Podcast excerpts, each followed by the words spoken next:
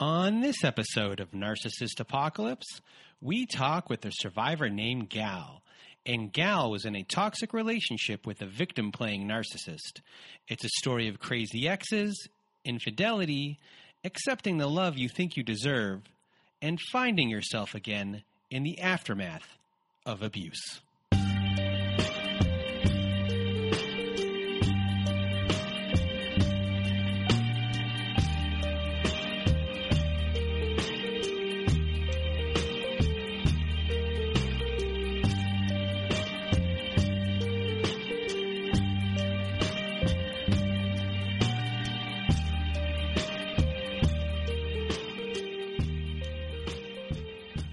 Welcome to Narcissist Apocalypse, a podcast that gives a voice to survivors of toxic relationships. I am Brandon Chadwick, but my friends call me Chad. And thanks for tuning into this episode. So, what is a narcissist, you may ask? Well, for the purposes of this podcast, we refer to a narcissist as anyone who has displayed a pattern of behavior that shows a limited capacity to appreciate others' perspectives. It's that simple, everyone. And now, before we get to our episode with Gal, I just first want to thank everyone in the Narcissist Apocalypse community for listening to the show and sharing your thoughts by email, Instagram, Twitter, and Facebook. Also, a reminder if you have not left us a review on whatever podcast service you use Apple, Spotify, Google, Stitcher, Castbox, etc., etc. Please leave us a five star written review as it helps the show a lot when it comes to rankings.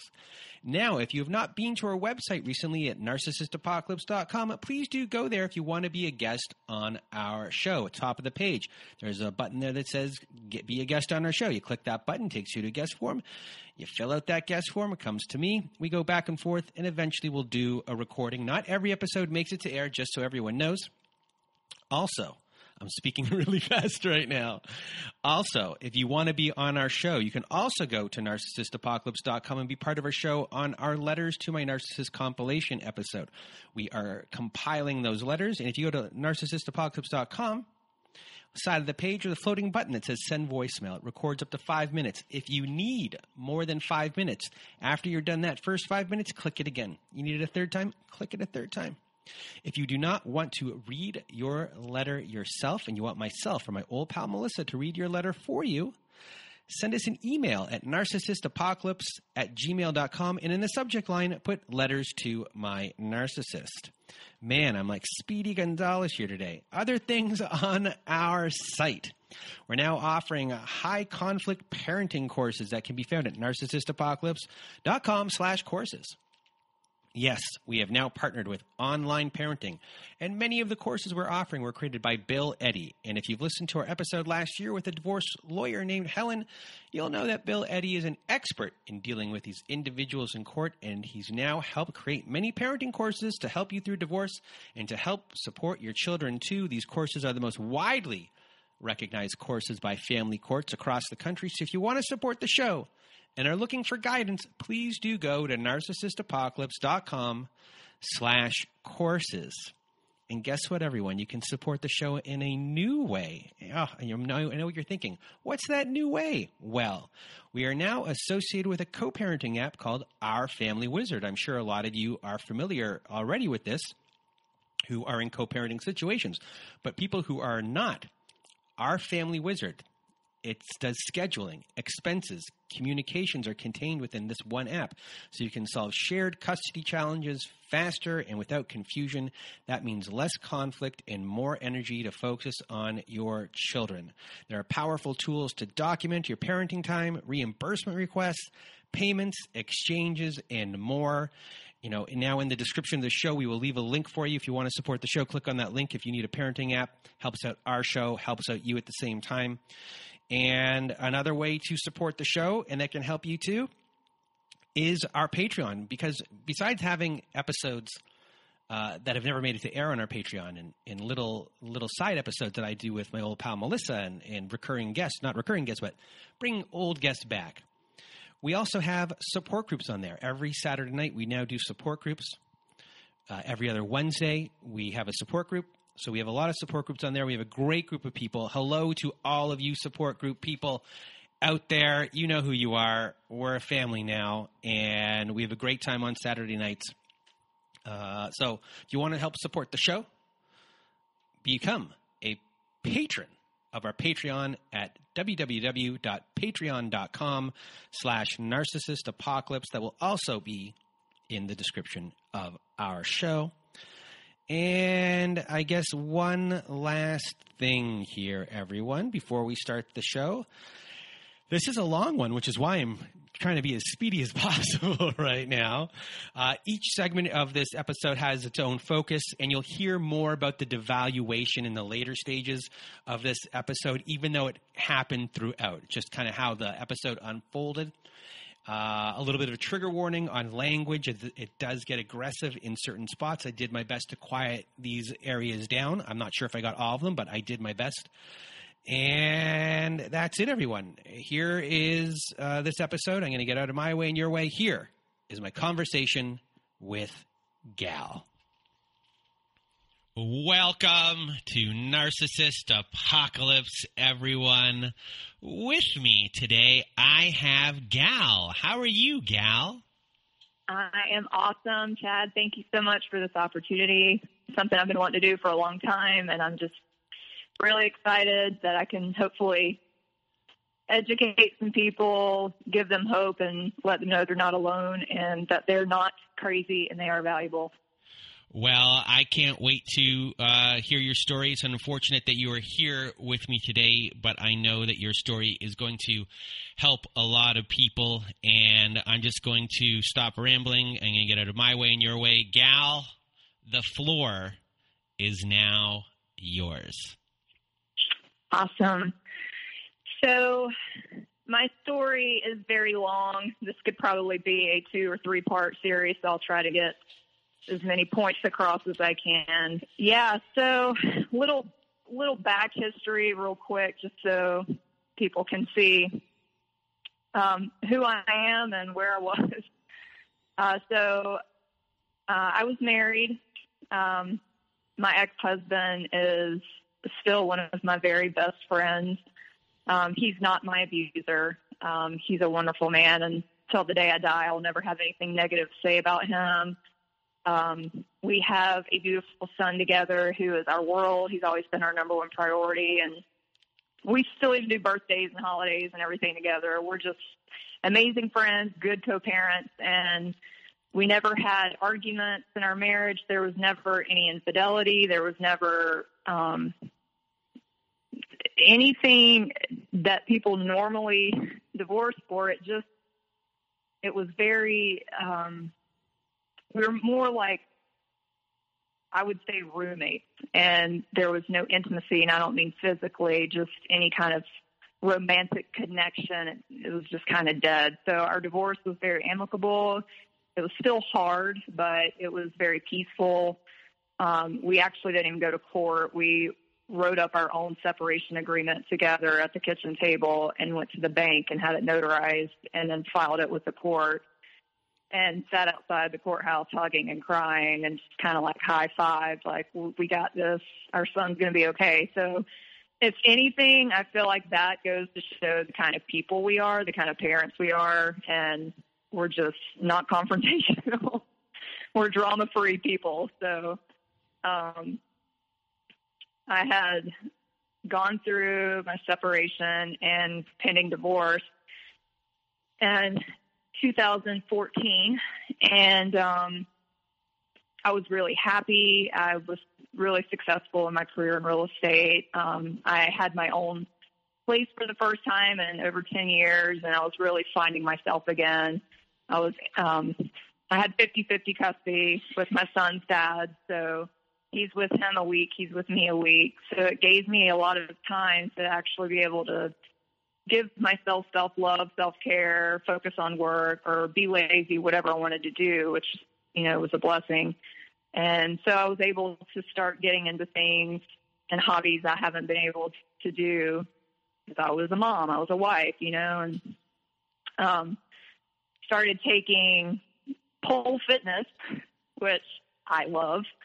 And um, it's an awesome sisterhood. It really helped build my confidence again, which you know I'd lost because here I am, 31 years old, divorced, uh, single mom, and nobody warns you or prepares you for the way your body's going to change um, after you have a baby. So I just had a lot of insecurities from my divorce and the way I felt. So you know, it was just a really amazing time kind of getting back to finding myself and um was making a lot of money at work um and I was able to pay for things by myself, just very independent, um spoil my son and it was great, but I worked a lot and um from pole dance and sitting at a computer and walking lots and everything, I started having back issues, um, which I had had previously um, before I got pregnant with my son, and I had gone to a chiropractor where we lived in, who was incredible, and I was terrified of chiropractic, but he really set me at ease and um, just changed my life really and how I took care of myself. So I was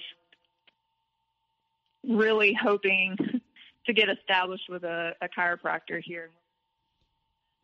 I knew because I held the bar so high for my first chiropractor that I would never find another one like him. But um, nonetheless, I went to one of the most uh, well known and prestigious, I guess, in the in chiropractors here, and um, didn't really care for. Um, I'll refer to my ex as Dr. Jekyll and Mr. Hyde. okay. Because that's exactly who he is. Um, he was very arrogant. Um, there was zero attraction at all. And that dating or wanting to meet somebody was the furthest thing from my mind. I just was in pain and trying to take care of myself. And he was very cocky and just boisterous. And he made the stupidest cheesiest jokes and laughs at himself. And he would cut down on himself.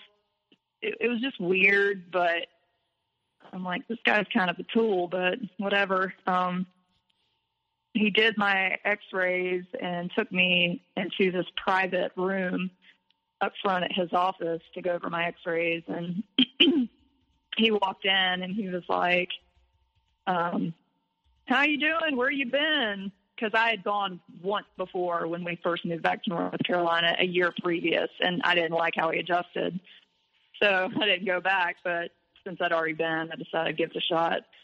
So it had been over a year since I had been there, but anyway, so we're in the room going over my x-rays and he walks in and he was just like, you know, how you been? Where are you going? Making jokes. And he was giving me a hard time for not being there. And he, he asked me, he was like, you know, did, did we piss you off? Is that why you're not here?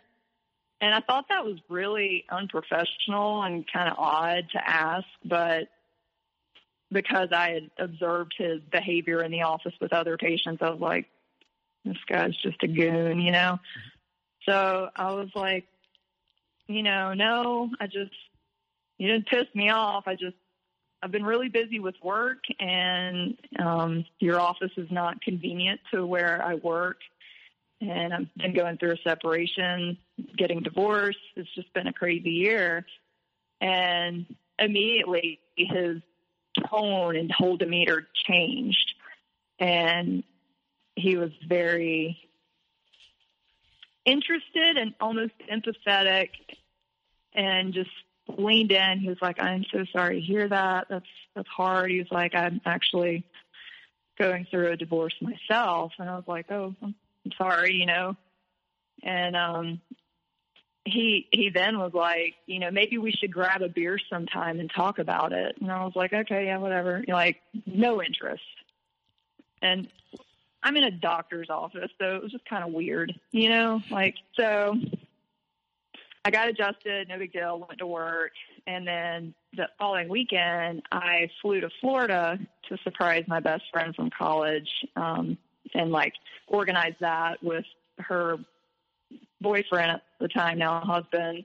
So it was a big surprise. I was so excited and mostly excited that I got time off and had the ability to do that and like spoiled her the whole weekend. So I was really excited. And um the first night we were there, we were sitting on her porch and I hear this weird like on my phone. And I was like, What's that? And she's like, That was your phone. I was like, I've never heard that before. She's like, That's Facebook Messenger. And I was like, What is Facebook Messenger? Because I'd never used it and um wasn't really on social media much. And she was laughing at me. She's like three years younger than me. Not that that's a lot, but she was she knew more about the techie stuff and all that. And I was like, I have no idea what this is. And so she laughed at me. She's like, Give me your phone. And so she opened my Facebook and showed me where to open Messenger. And she was like, Who is Dr. Jekyll? And, and I'm like, I have no idea because I didn't know. I didn't think about the dude. Like, I've never, you know, it was just, I had no clue. And I was like, she started reading the message to me, and I was like, oh my God, that's my chiropractor. And she was like, woo, doctor. And I was like, no, no, no. I was like, what does it say?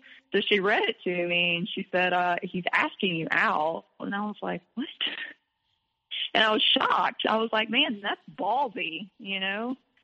And I just, I mean, literally, we're sitting there talking about my pending divorce, and she was my maid of honor in my wedding. Like, she knows my ex husband very well, and she loves him, and she was, you know, being supportive, good friend, whatever. But she was like, encouraging me to get back out there. She's like, You're young, you're beautiful, you've got a great career, you know, your son's amazing, your ex is amazing. Like, you've got so much to go- going for you. Like, why not let somebody take you out? And I was like, I just, I was like, I don't know. I mean, I'm not attracted to him. Like, there's, there's just some weirdness. I was like, but it's like, you know, it would be nice to be taken out, whatever. Not that I was looking for anything. And she just kept encouraging me, and I just kind of let it go for the rest of the time I was there. And we had a great time. And then the last night that I was there, he sent me another message. And I was like, oh my what do I say to him? you know? And he very persistent. And she was like, girl, just do it. Let him take you out. Regardless if you are attracted or not, it's dinner and drinks. Like, I was like, okay, whatever. She's like, let him take you out. I was like, okay, fine. So I messaged him back and I said, you know, I'm in Florida visiting my best friend. I'll be back next week. Maybe the following week we could get together. And he immediately replied like he was sitting there waiting, just staring at the phone. And um, the whole time I was traveling back home and the whole week at work, like we were corresponding a lot. And it, ended up being some pretty hilarious conversations. And, you know, he'd send funny gifts and or like gifties, whatever they are, pictures and we were just bantering back and forth. I'm like, okay, this guy is funny.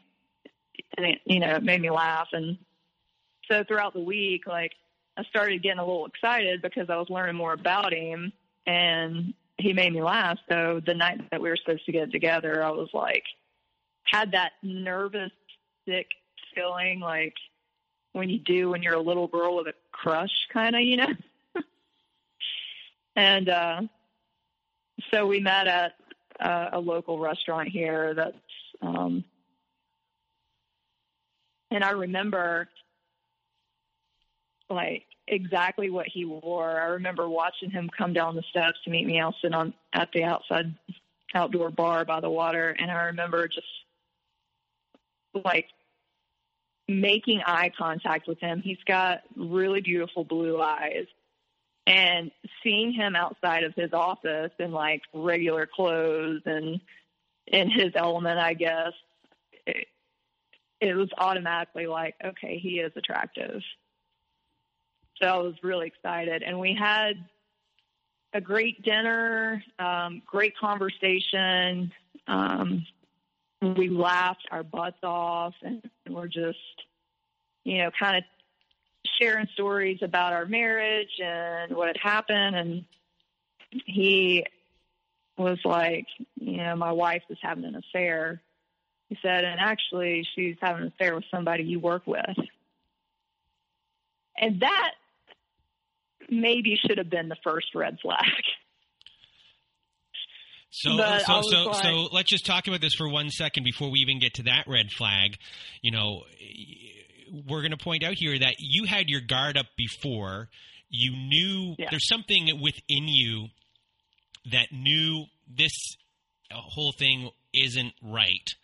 Uh, and then Yeah. you had a little bit of influence from uh, your friend and saying like just give it a try just give it a try letting your guard down a little bit and uh, which kind of let the conversation uh, kind of begin.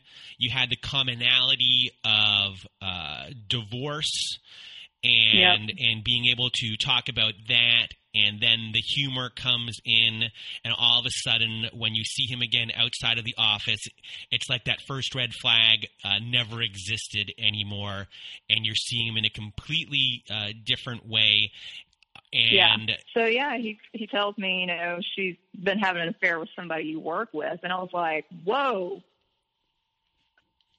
Somebody I work, I was like, okay, and he said we live in one of your builders' communities because I worked for a builder selling houses. I was like, where do you live? And he told me the neighborhood, and I was like, oh my god. and then it automatically dawned on, on me like I, I already knew who this woman was because the pigs that I worked with, the guys, and my superintendent who was overseeing the construction in my communities, um, was just a disgusting individual. And he'd always talk to the warranty guys who were all like 22, 23 years old, fresh out of college, just didn't know their butt from a hole in the ground, but they're trying to be tough guy, like, you know, show off.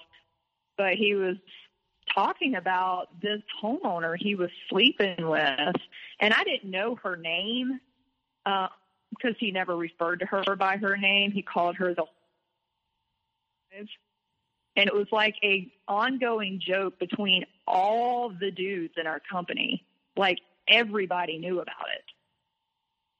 And it made me sick. I mean, I knew I worked with a good old boy, you know, old money group of people, but just like that's a liability in itself. You know, you, you can't sleep with your homeowners that are married.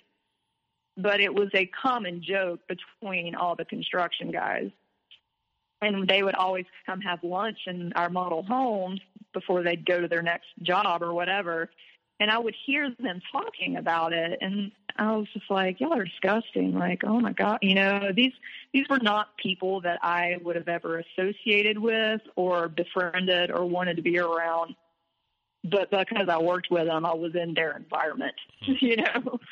So, so just to clarify, you know, this was a subdivision, uh, Mhm. and the your, your uh, ex, uh, his wife, or or they lived in this subdivision, and she was having an affair with the, uh, I guess, the man who uh, built the subdivision, or something along those lines.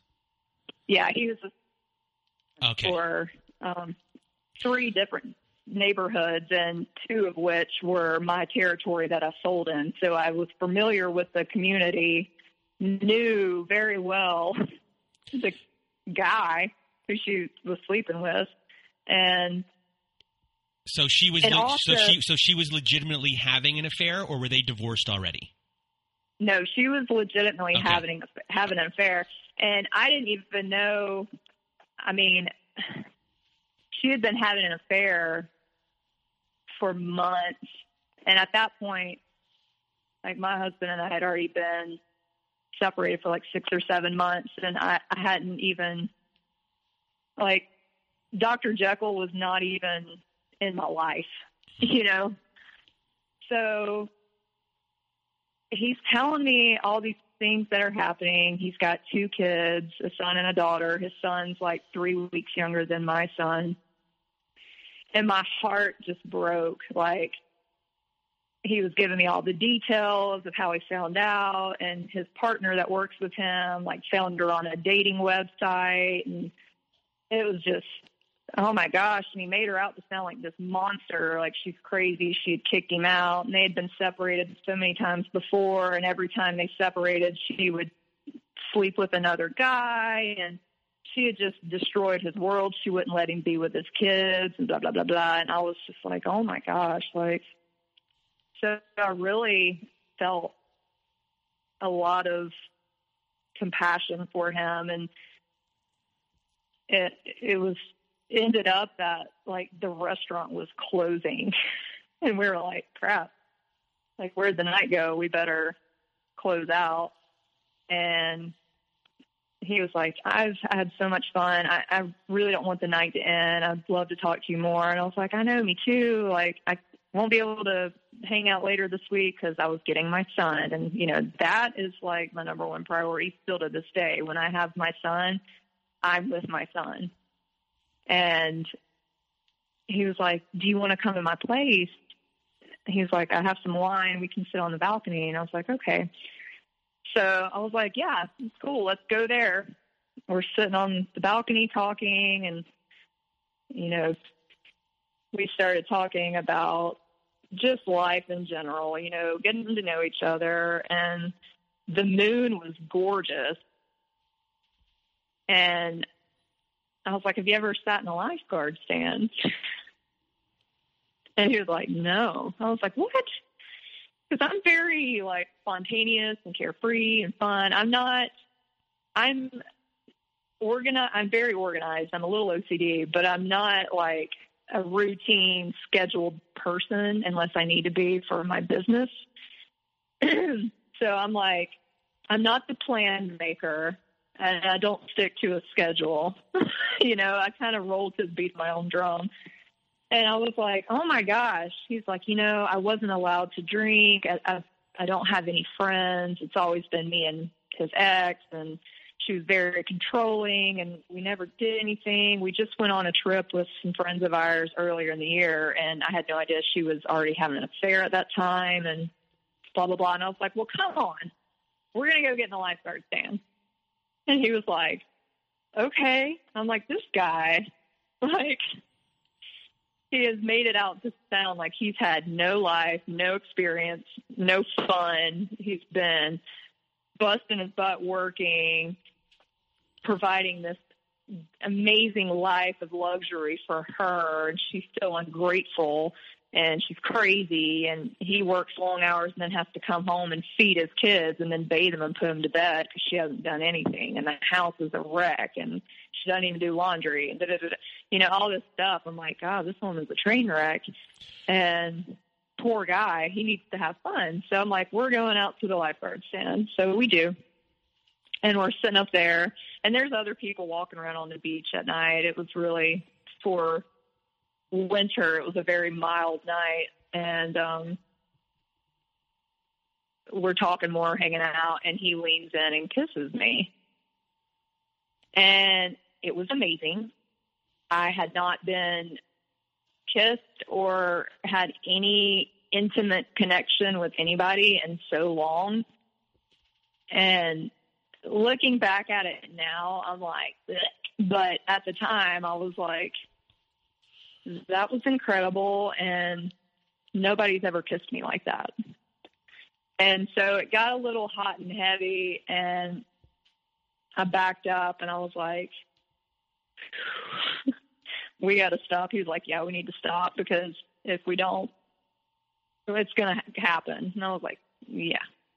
So we stopped and I went upstairs to his room to get my stuff to leave. And I was like, I had a great time. Like it's three o'clock in the morning at this point. And I'm like, I really want to see you again. Is that wrong? He's like, No, I really want to see you too. And he's like, When do you come in again to get adjusted? And I was like, uh, day after tomorrow or something. because I was on like a every two day adjustment for like the first two weeks and then once a week and whatever maintenance care. So I got see him for my adjustment or whatever. And so I at, had my son. Sorry, at, at this point, you have gone on one date with him. You feel that he's been wronged. You have an actual real truth that his wife has cheated on him. You have that backed up by someone else or other people, so you know it's true. Yep. You believe every single story he has told you. You believe that you know he hasn't lived a life, and do you? You're also feeling, I assume, that I'm going to show this guy what he's been missing in the world, and at the same time, I'm gonna, you know, feel great about that that I'm helping him? Is that also kind of a thought in your head besides like Absolutely. and Absolutely. and then at the end of that first night, you guys make out. It was like you haven't uh, been intimate with someone in a very long time. At, at, at the end of that night, hook, line, and sinker, you have bought in a hundred percent. There's going to be no uh, nothing that's going to stop you at that point. Right. Yeah. Okay. And I, I was even, you know, telling friends, um, one of the girls that I was really close to that I worked with, I was like, gosh, I feel, I was like, this is just crazy because I, I wasn't looking, I didn't want this right now. I said, but I can't deny the fact that we are crazy about each other and we had such a great time. Like, not crazy about each other after the first date, but I was like, I really like him. Like, I want to get to know him. And his situation is horrible. Like, I feel bad, you know? So I was very much like, he needs to have fun. I mean, even talking about other restaurants, he's like, I've never been there. I've never been there. I'm like, what? Like, these are staples of our city. How have you not been there? You know? And he's like, well, we never went out. We never did anything. She wouldn't let me and did it. So I was like, this guy's going to live and we're going to have fun, mm-hmm. you know? Yeah. So had my son and we would text each other Facebook Messenger constantly. Like I didn't know his phone number. He had mine because he knew all my information from my patient file. But um strictly Facebook Messenger. Um it was he was sending me flowers at work like nobody's done that. I mean, my ex-husband used to do that, but it had been a long time. And I just I felt he was love bombing the shit out of me constantly, like all day. And I mean, I was doing so well at work and that made me feel even more confident about myself physically and emotionally getting admiration and so much praise and put on this pedestal from somebody. I'm like, my God, like where has he been? So it escalated super quick. Like we were constantly together. The nights that I didn't have my son, I was still very committed to my time and would go to my pole classes or I'd go to the gym. I spent time with friends or I had to work late. But I ended up like very gradually giving up those things to be with him. Mhm. And it was constantly my stomach hurts. I've had a really hard day. My ex started a fight. Um, boo hoo, like just pitiful. And I would come to his rescue and like cheer him up and stay the night and rub his belly and making soup and like mama stuff, like caretaker mama stuff. And I didn't realize at the time like what he was doing. But again, like I've taken several bird's eye views of this entire relationship and even gone back through our text from 2014, 2015 te- on Facebook Messenger. And I'm like, oh my God. Like I see it now. So he he's heavily playing victimhood as a way to control you, and at first you have zero idea that that Yeah. is what is going on. Absolutely. Like he's the victim. She's the damn devil. She's so abusive. She actually, he texted me one night that he was in his car waiting on the police in her driveway. He went to see his kids and get some stuff from their garage. And she physically attacked him and punched him in the face and started this whole domestic violent altercation in front of their children. So he had to call the police, and I was like, "Oh my god, this bitch is insane!" Like I was like, "She hit you?" And he was like, "Yeah." I'm like, "Are you okay?" And he's like, "I'm okay. I'm just shaken up." Like he was such a victim. And then he would send texts like, "Hey, just so you know, she apparently hired a, a private investigator." and she knows about you and I'm trying to keep it on the DL, blah, blah, blah, and all this. And I was like, I don't give a shit. Like, I'm legally separated. I'm, you know, like, I have nothing to hide. And even to the point where I was like, you know what? I'm going to go ahead and tell my son's dad about this because I really care about this guy and I want to be transparent. And we have a close enough relationship that I felt comfortable I could do that. So I did, and I told my son's father, I was like, listen, I don't want this to upset you. I was like, but I've met somebody and it's not expected, but, you know, we really like each other. We're, we've been seeing each other for like a month or two now. It's like, I just want you to know, like, whatever, just so he was aware because that's just kind of how we roll. And he was like, that's he's like, I mean, it's kind of surprising. He said, but not really. You're you're an amazing woman. He was like, I, mean, I kind of expected you'd see other people, and he's like, and that's fine. I just want you to be happy. And I'm like, okay, cool. So he was aware that we were dating. Well, his ex-wife started stalking me at work. Like I knew what kind of car she drove, and I would notice her driving around my model home, and I'm like, is that oh my God. And at the same time, the man that I worked with that she was having an affair with stopped answering my calls, stopped meeting with me to schedule um, new owner builds. And like there was a huge halt in production for my contract. And it got to the point where I was like, like emailing, texting, and I had to start copying my managers on it because he wouldn't respond. And I was like, what the hell is going on? So. And, and, they, this, and this only feeds more into his story that now you're being yeah. stalked by this person. All of a sudden, this person has influenced uh, the person she's having an affair with. I assume maybe it's her boyfriend or something at that point. But uh, now yeah. it's influencing your work life as well and a hindrance. So now it's all, uh, you know, you have no reason not to believe everything he's saying and doing. Exactly.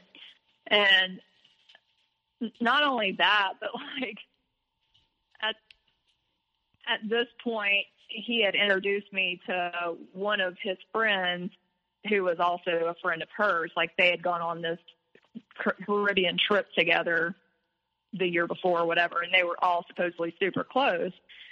And so when I met his friend, he was also married and I had a lot of red flags about his friend because I'm going to call him Matthew. Um, because when the first time I met him, they came by my condo and he kept saying, You're eventually going to meet my wife, but when you do, when you come over and we hang, because we're definitely going to hang, because my boy's so happy and he's like crazy about you and that's all he talks about. So it's really nice to meet you. He said, but when you come to my house, pretend it's the first time you're meeting me. And I was like, what? Why? He's like, my wife will just get jealous and she'll think it's weird that I've met you first and she had. And he was like, just trust me. Like she gets a little crazy too. And I was like, okay, that's not cool. But I was so crazy about Dr. Jekyll. I was like, you know what? These are his friends. I want to give them a chance. Let me get to know them. You know, because when you don't get along with your significant other's friends, it's stressful. And I was like, okay, I just met him. I'm not going to place judgment, but that's weird. But um, so we started hanging out with this couple. They're both wild, and I'm like, I can't keep up with these people. But it was fun. It was new people. You know, I'm in this new relationship, like whatever. So I rolled with it. And, you know, they were also telling me all these stories about Dr. Hyde, Dr. Jekyll, Dr. Hyde's um, ex-wife, and they were like, "Oh my gosh, she's crazy! Like, she accused him of trying to sleep with me and da da da, um, Matthew's wife, and on their trip and all this stuff." And I'm like, "What?" I mean, I am completely convinced at this point that this woman is a psychopath, okay? And here's poor Dr. Jekyll just going through the ringer with this woman. And everybody was like, she just wants his money. Like, she hasn't had a job in 10 years and blah, blah, blah. And Dr. Jekyll was always like, he was like, that's why I love this girl so much because she, she works she takes care of her kids. She makes money. She's gorgeous. She's stylish. Like she's fun. She's funny. We have the same hobbies. Blah blah blah. Like all this stuff. And I'm like, yeah, we're so dreamy. Like, but we got this crazy lady like stalking us. And then one weekend we went to Matthew's house and his wife, and we were having like a, a cookout and um I had my son and their daughter was there, and I brought my son's little bouncy house. They were three. My son was three and a half, and their daughter was six at the time. And his Dr. Jekyll's ex-wife drives by, and she's got his kids in the car with her, and she rolls down the window and starts screaming in front of her children and my son that I'm a pedophile and a whore and a home wrecker. And it was for anybody that's a mom that loves their children, for somebody to start behaving like that and attacking you in front of your child, it was like an out of body experience. I could not get in front of my son quick enough in between her and him playing in the yard. And it infuriated me. Like, not even what she was saying about me because it's the furthest thing from the truth, but just the fact that my child was in the yard closest to her hearing somebody yell about his mother like that I was like a bottle rocket. And it made me so angry. I was like, this woman is completely insane. Like, at this point, I'm going to have to get a restraining order, you know? And her kids sitting in the car, too. It was horrible. So I didn't know what to do. Um, Dr. Jekyll was very reassuring, and he was like, I'm going to take care of it. So apparently, he took care of it and like sent her some lengthy text that he shared with me. And then it got to the point where he was sharing all his texts with me. So I was trying to be encouraging to him too, like, okay, in these texts you're sending her, instead of saying this, maybe just give her short one letter or, or two word answers. Don't even go into it. Don't defend yourself. Don't don't keep stirring it up. Like she wants you to fight with her. Like just ignore it and only communicate about the kids. Like all this stuff. And I even took time out of my workday to Google like how to handle abusive partners going through a divorce. And I found this app called Our Family Wizard. And I was like, you need to download this and have your attorneys implement it in your child custody stuff. Like this is the only way y'all can communicate. And he's like, oh my gosh, thank you so much. Like it flags certain words. Um, you can only talk about the kids. There's only so much you can put in an email. You can even pay your child support through it. Like you don't have to be near them, which is a great tool for anybody divorcing a narcissist. Like minimal contact if you have kids, you know. So I told him all about this, and he's like, "Yeah, I'm going to do that." Blah blah blah. Well, weeks and months would go by, and I'm like, "Why are you still going over there and getting in these fights and these text wars? Like, did you not download the app?" And he's like, "Oh, I couldn't get it to work." There was always some ridiculous excuse, or um, her dog's hurt. I got to go over there and take care of the dog, and I'm like, "Tell her to take the dog to the vet." You know, like she's so abusive and mean. Why do you keep putting yourself in this situation? And things just started to not add up, like pretty quickly. Um, so I started noticing like him pulling away a little bit. And, you know, I was so into him. We were constantly together and he started like being on his phone all the time or going to the bathroom all the time. And um he didn't text me as much at work. Like we didn't talk like we normally did. I mean we were very on as soon as he got out of work and i got out of work we were on the phone or we were together. That started going away and i could tell and feel like something's up. And so um you know i asked him i'm like are you okay? And he was like, you know, I just, he's like, I'm crazy about you. He's like, I've just got so much going on. And he's like, I really need, I really just think I need some time to kind of clear my head and, you know, work through some of this and be with my kids. And I was like, I get it. Like, if that's what you need, like, I fully support it, you know? And, um, I was like, I know this is really hard. This is it's been hard on me, whatever. And so I was like, Are we breaking up? He was like, No, I don't want to break up. I just need some time. Can you just give me some time? I was like, Yeah, I can.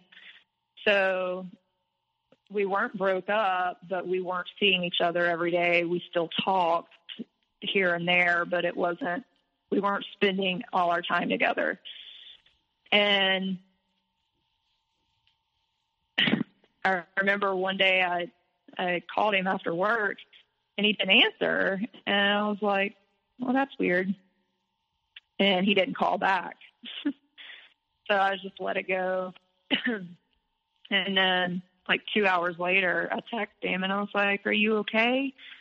And he said, Yeah, I'm out with my friend Tiffany and I was like, Okay. And he was like, She's been a really good friend of mine. She's going through a bad breakup right now blah blah blah. And he had mentioned her before when we first started dating, and I was like, cool, you've got a girlfriend. Uh, the girl that's a friend. I'm not that person that's like, oh, you can't have female friends. You know, I was like, awesome, y'all have a great time. Like he told me how close they were. They've been friends for a long time. She was also a patient. I'm like, that's cool. You know, whatever. And so I hadn't heard about her for a while, but he was like, I'm out with Tiffany. Like she's going through a breakup and we're just catching up. I was like, oh, okay. All right. I was like, well, I just want to check on you. Hope you have a good night, whatever. Well, a week later, he contacted me um, more regularly and it started picking up again. And he wanted to spend every moment with me. And it was like we were full blown back into where we were.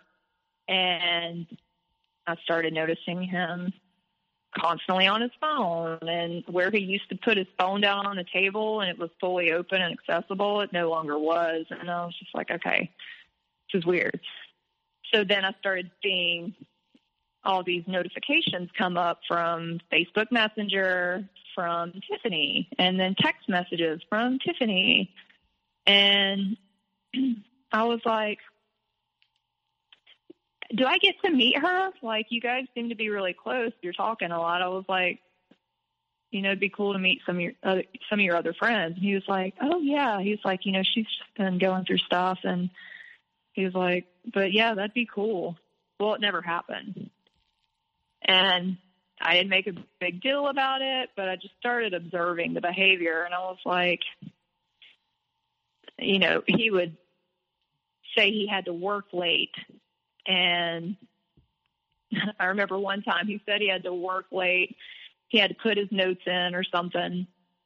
And he was really hungry so he he was going to have a late night and he was in a bad mood blah blah blah. And so i went and got like an edible arrangement and trying to be sweet went to drop it off at his office right before they closed and he was already gone and i was like i thought you had to work late he was like, something happened with the ex and the kids. And I'm like, oh, okay. I said, well, I brought you a snack because I knew you were hungry and you had to work late. So it's at the office. And he was like, I'm so sorry. Like, this is just crazy. I got to handle this. I'm like, okay. Well, come to find out, there was no issue at home. He had met with Tiffany at a bar and lied to me about it. And he didn't want to tell me because he didn't want me to get upset but she really needed him and blah blah blah and all this and that. So i tried to be cool and it just didn't feel good. And started getting that insecure like something's up gut feeling and then the holidays roll around and I wanted him to meet my family. I had met his, and you know, at this point, we were really serious. And I was like, you know, uh, my family doesn't get to come here as often as yours. I'd really love for you to see where I'm from and take meet my family, blah blah blah. And oh yeah, yeah, yeah, yeah.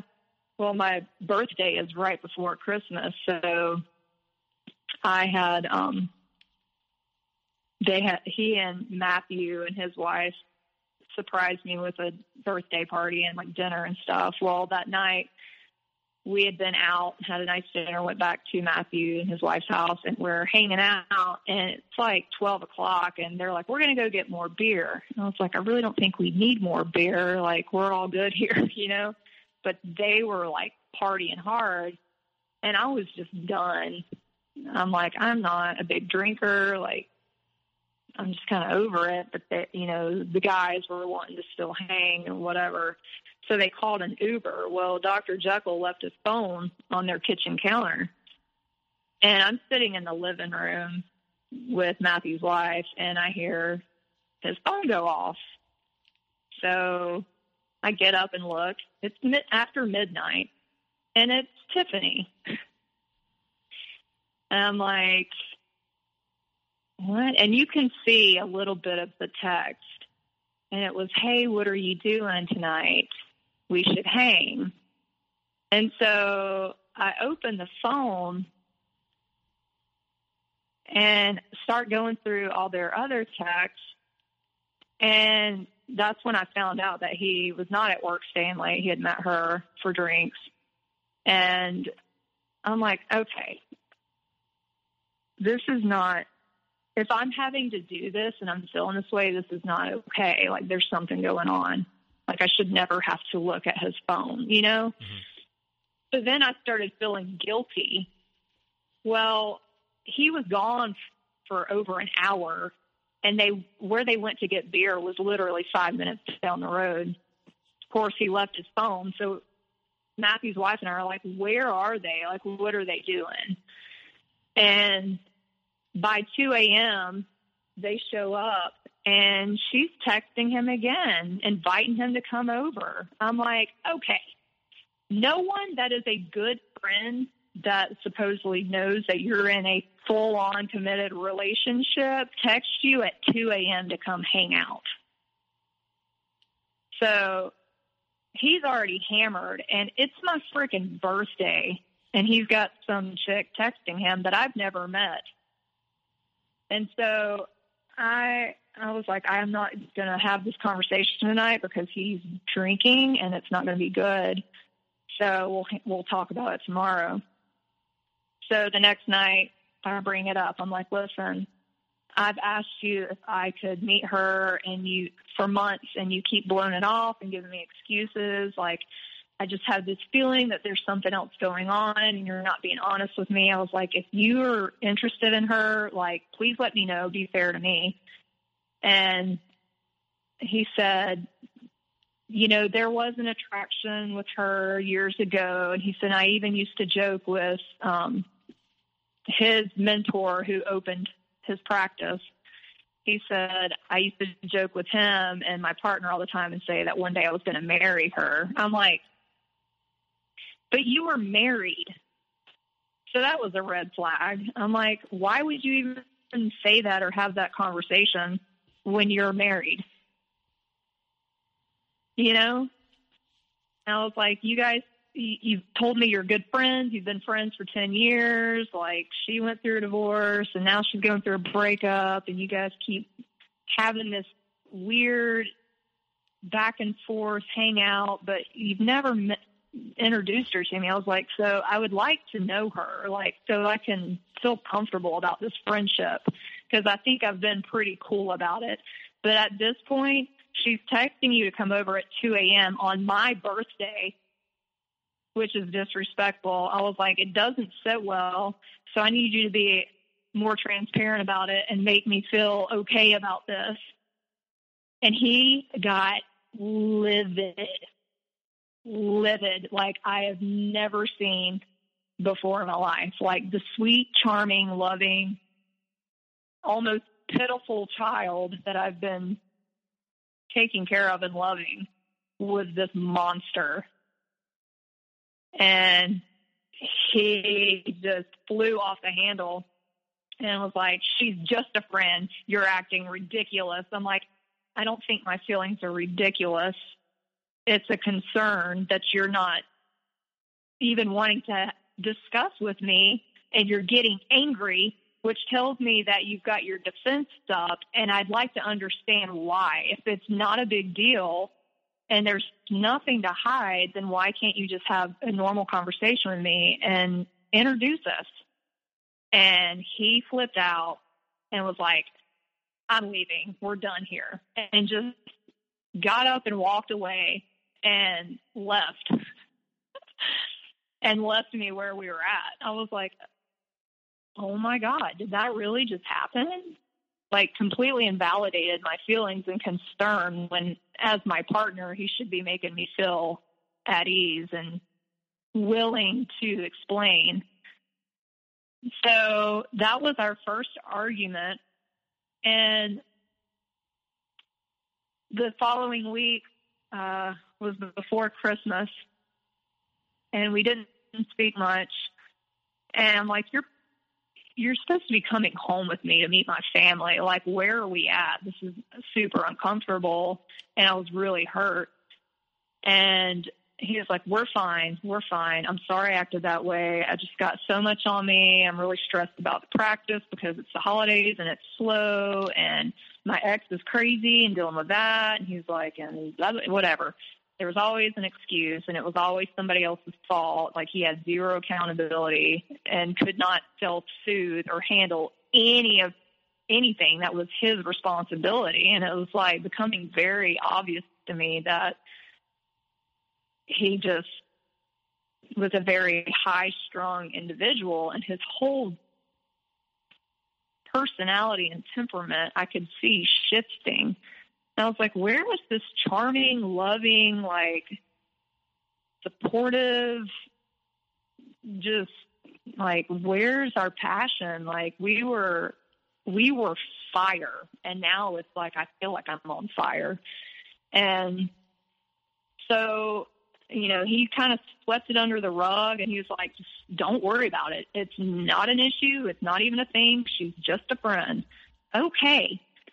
Well, a week goes by before Christmas, and she's texting him and inviting him to her mom's Christmas party with her.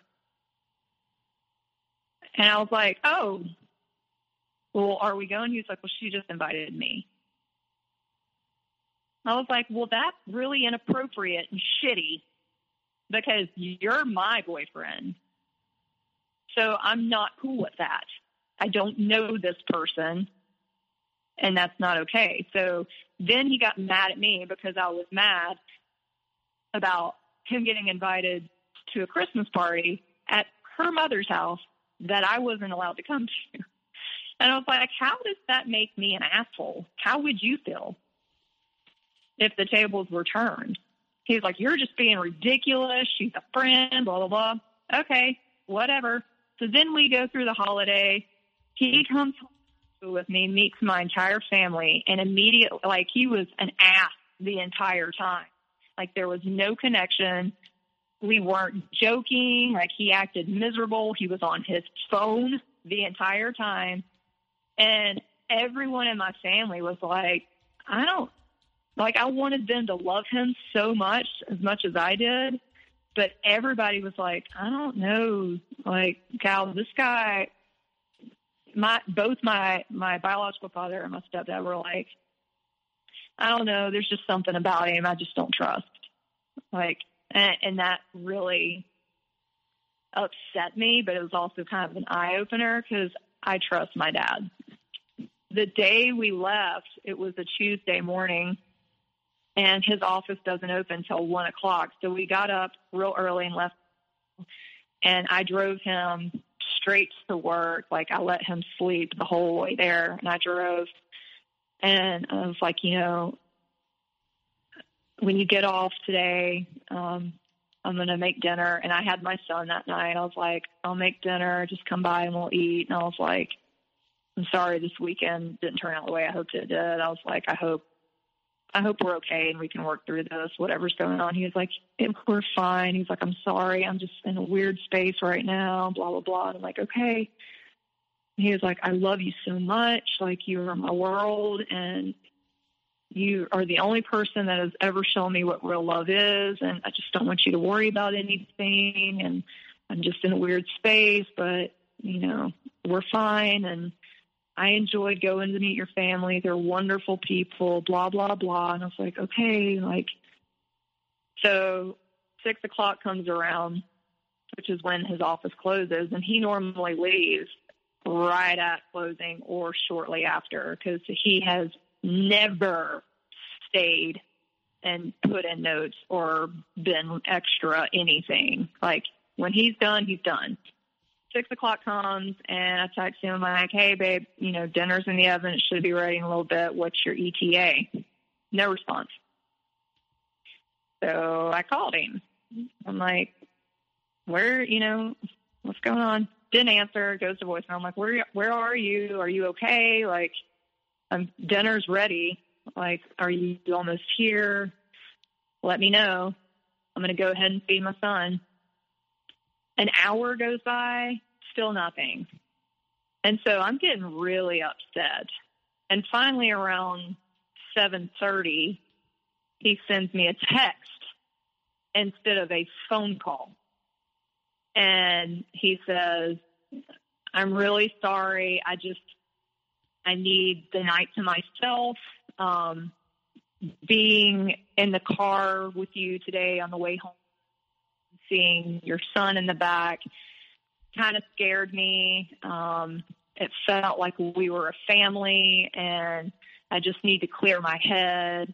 And Tiffany is house sitting for a friend of hers down at Wrightsville Beach, and she's got a bunch of friends in town. So they invited me to come over and hang. I'm just going to go over and eat with them and maybe have a drink and then go home and try to get some sleep. I was like, oh, hell no. Like, are you kidding me right now? I was like, we had plans and you're going to hang out with her. And we literally eight hours ago just got back from you meeting my entire family and you're blowing us off for plans that we had to go hang out with the girl that's been texting you at 2 a.m. Seriously?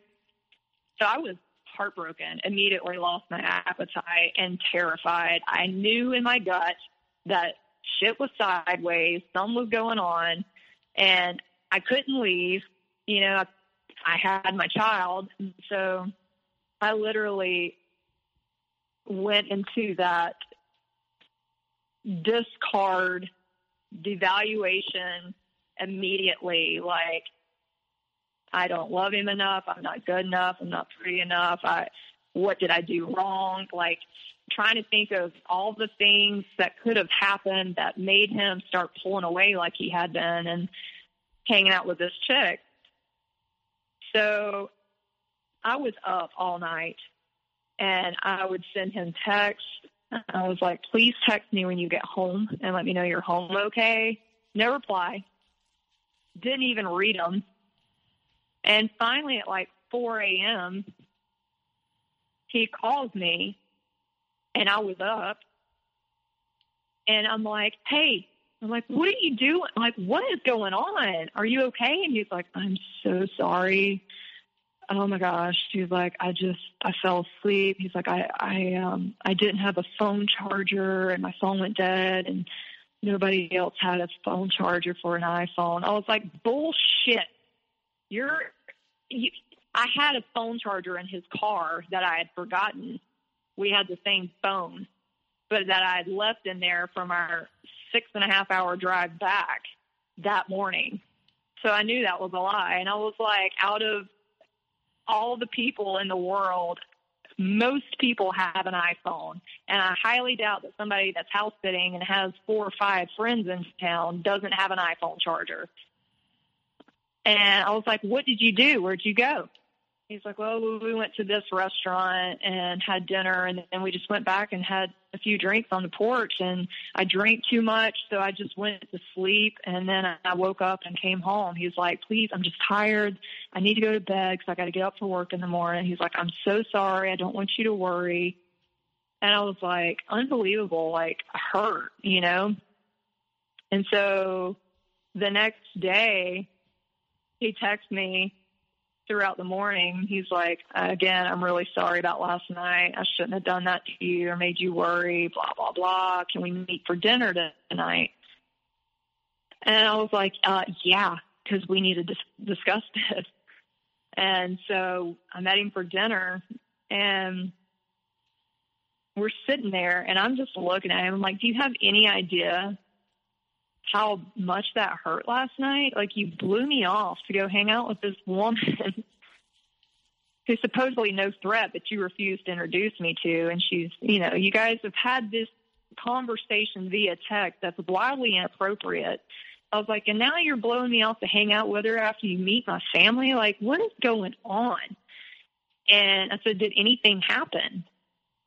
No nothing happened. We're just friends. And I was like, come on. Like, I'm not stupid. I was like, please just respect me enough to be honest. And he was like, okay. We kissed last night, but that's it. He was like, it was my fault. I was drunk. I approached her. He was like, and I immediately felt bad about it. And she even said, I do not want to get in between you and Gal. Like, we can't do this. She stopped it. And I was like, are you serious? I was like, why? You know, I was like, just, I don't understand.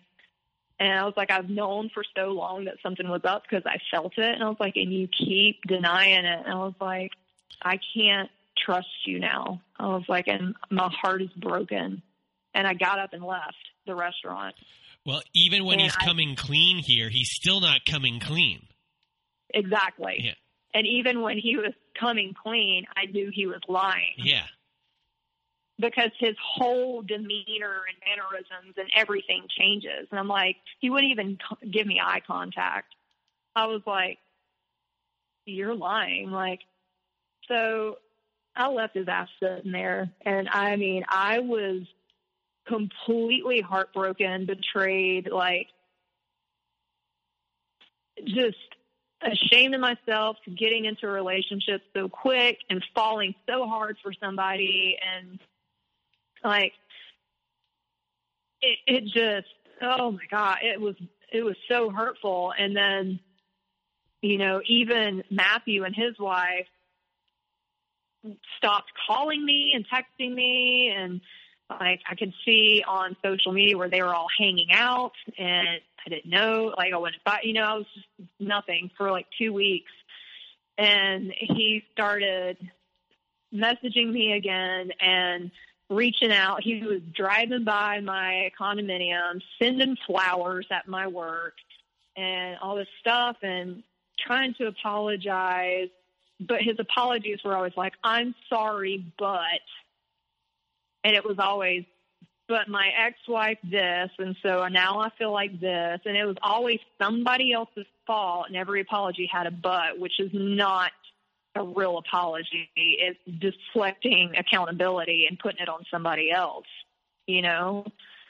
And i it was bad. Like i couldn't eat. I i, I felt horrible and um, at, at, this point, are you still feeling that you needed to be uh, better, or is that like out of your system at that point? That it's strictly on him. No, I, I full on was like something's wrong with me. I'm not good enough. I'm not pretty enough. Like, I mean, I'm successful. I, I don't know why he's doing this. Um, well, I had, I had um, been able to kind of let my guard down a little bit and we started talking more a few weeks later.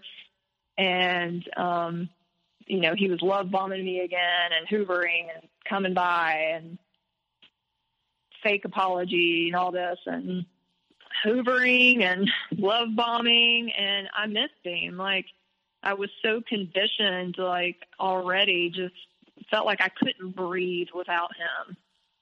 And anytime I'd try to bring up my feelings, you know, it was the discard and silent treatment, and I need my space. And it was always him spending time with Tiffany. So I think by February the following year, um, so, we so, were. So at, at this point, you know, uh, throughout this whole entire time, you went through a period where things were okay. You weren't putting up any stink. And then that first time you put up a stink, uh, and really was adamant that something is happening. You know, you see this other side of him really for the first time that probably many people have seen. And then when these things start happening more, you're getting uh, silent treatments. You're getting, um, you know, the idea that if you do keep on putting up a stink, this is over. And then you're getting, uh, yeah. you're, you're now getting complete uh, separation and then he comes back. And then you know he knows he has you at this point of how you're feeling. And and this time uh, at this point of the relationship when you're back he's really in control in the sense of you know you at this point you're self-regulating yourself in every way knowing what the possible outcomes are going to be which is I'm going to leave I'm going to leave I'm going to leave. And you're so hooked in with your trauma bond at this point that uh, that's that's yeah. the last thing you want. And and you know the person who you were before and the relationship that it was at the beginning, where it was all about his ex-wife and you know all these things. That's not a part of it anymore. Now there's someone else. Now you might be the ex-wife. You don't know what's being said about you to um, you know Tiffany at all, um, and you know you might be act, be the one being shown acting crazy. You have no idea, so mm-hmm. um, you know you're in a bad spot at this point. Yeah, yeah. I mean, and I mean, there's so much that I haven't even so many different things. Like there were a lot of other issues that you know, I chalked up and just blew off as, you know, he's drunk, we're drinking, whatever, but that was wrong. Like there were so many times that I stood stepped out of my um upbringing and my beliefs and my self-respect to appease him. And um you know, and all of that, like I'm like, what the hell else can I do? Like, what is wrong with me? That's why I was so beat down. I'm like, this man, I mean, I'm, I'm not, you know, I'm a very humble person, but I was like, I'm successful. I'm attractive. I'm a good mom. I make good money. I work hard. I adore him. I'm great to his kids. Like all this stuff. I mean, I'm I can freaking pole dance. Like, what other thing could a man want? You know, like, and it was just I felt wretched. Like everything that he loved about me in the beginning was now everything he criticized in me. And it was always about him all the time. Like, you don't have the right to be mad at me because I did something completely consciously and disrespectful to you because this is going on in my life. Like, I was not allowed to have feelings or stand up for myself. It was always about Dr. Jekyll and what he wanted to do, down to where we had dinner, what we did that weekend, who we hung out with. Like everything was his world. And I mean, there were even points in time where I was neglecting my pet, you know, and asking my son's dad if he'd keep him for the weekend because Dr. Jekyll wanted to go to golf with Matthew and his wife, and so I would, you know, give up my time with my son to spend time with him. And that whole weekend for this awesome, fun trip we're supposed to go on would be a complete shit show of him drinking too much and being an asshole and mean to me the whole time. And it became this thing where he and Matthew were the same person and Matthew's wife and I were constantly like, why are they so fucking mean to us? Like, I don't deserve this. And they played off each other. They supported each other. They ostracized us, and we were the crazy. And, you know, it was just constant all the time. And it was like, I couldn't even see it. I didn't understand what the hell was happening because I went from this charming, amazing man to seeing this completely different, mean person. And I was like, I wonder if his ex is actually that crazy or if he made her crazy, you know? So we, I got to a point after the whole Tiffany thing, I was like, you know what? I cannot do this anymore. You need to figure your shit out. I was like, spend time with your kids, go do your soul searching, get it out of your system of whoever you need to mess around with. I was like, because I don't deserve this. I love you. I am in love with you. I have made my entire past year and a half, two years completely about you, and you treat me like shit. And I was, and I was like, I don't want to lose you, but I can't keep doing this. So I was like, do what you got to do. And he was like, I'm so sorry. I'm going to fix this. Like, I know I need to get my shit together, blah, blah, blah. And so we broke up for like four or five months. But during that time, we were still intimate. We were still seeing each other. He was still reaching out, touching base, seeing how I was doing. And God forbid I was having a good day or I sold a bunch of houses or something, like he had to shit on it, you know, and it was always about him and his day and what Crazy X was doing. And like, it, it was just ridiculous. But yeah, I was severely trauma bonded and like, I mean, we finished each other's sentences. I could tell when something was wrong with him. We'd call each other at the same time. Like we were very connected. It was, we used to laugh about it, but it got to the point where it was almost creepy because we, I mean, we were so in sync and connected. Like I felt like I could not function without him. And I completely lost who I was. And in the time that we were broken up, but still being intimate, I got pregnant. And I was on birth control. And I told him, and he was still doing his distant, like, no response, ignoring the text, not calling me back thing. And here I was completely frantic and hurt.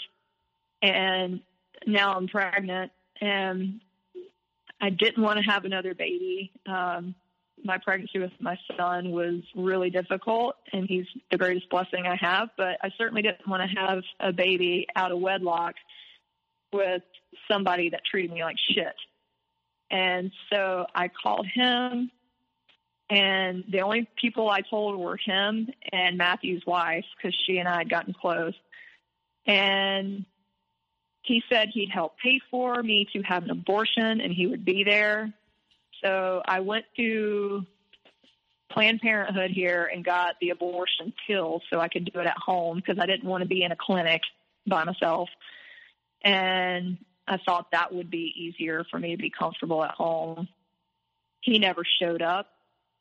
He never paid for shit. I was reaching out to Matthew's wife, and she was like, "Oh, he's been over here being a fucker.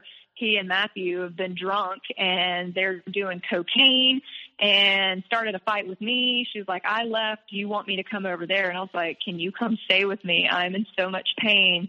And I literally, like, she never showed up either.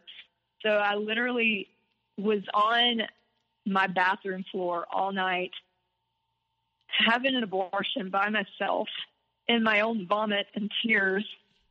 And I knew that he was getting drunk and partying and could care less. And I felt so ashamed. I felt completely alone. And I was just guilty. I felt guilty and like, this is not something that I would ever consider doing. Like, it went against my faith. You know, it's just, I was in the lowest of low of my life and I finally, I, I had so much resentment to him. And the next day, like late in the day, he contacted me and he was like, Hey, when's your thing? My thing. Uh, I was like, um, yesterday, and you didn't show up. And I did it by myself and I don't want to speak to you at all. I know what you were up to last night. And so it was like my head and my heart could never sync. I couldn't, I always have inherently seen the good in people. And so I kept holding on to hope that the person I thought he was and I fell in love with was going to come back and that he was just going through some midlife crisis because his ex wife's a crazy and destroyed his world. But I still was like, but I've been here and he says he's in love with me, you know, and everything was amazing and I don't understand like what's happening. Like he loves me, no contact. He loves me, no contact. And it was just it was that constant like fight or flight, just living in denial and uh, I mean, I had no sense of self anymore. Like I completely got my self worth and everything from how he made me feel. And it was really unhealthy. Um, but yeah, so we broke up that summer of 2016. I had an abortion by myself. I sent him my my little brother and sister in law got married in that time, and you know that was hard. That was hard too because I I really wanted him to be my date at my brother's wedding, and um, so it was hard going home after just six months ago. My entire family had met him, and now we were no more. You know, it was really hard.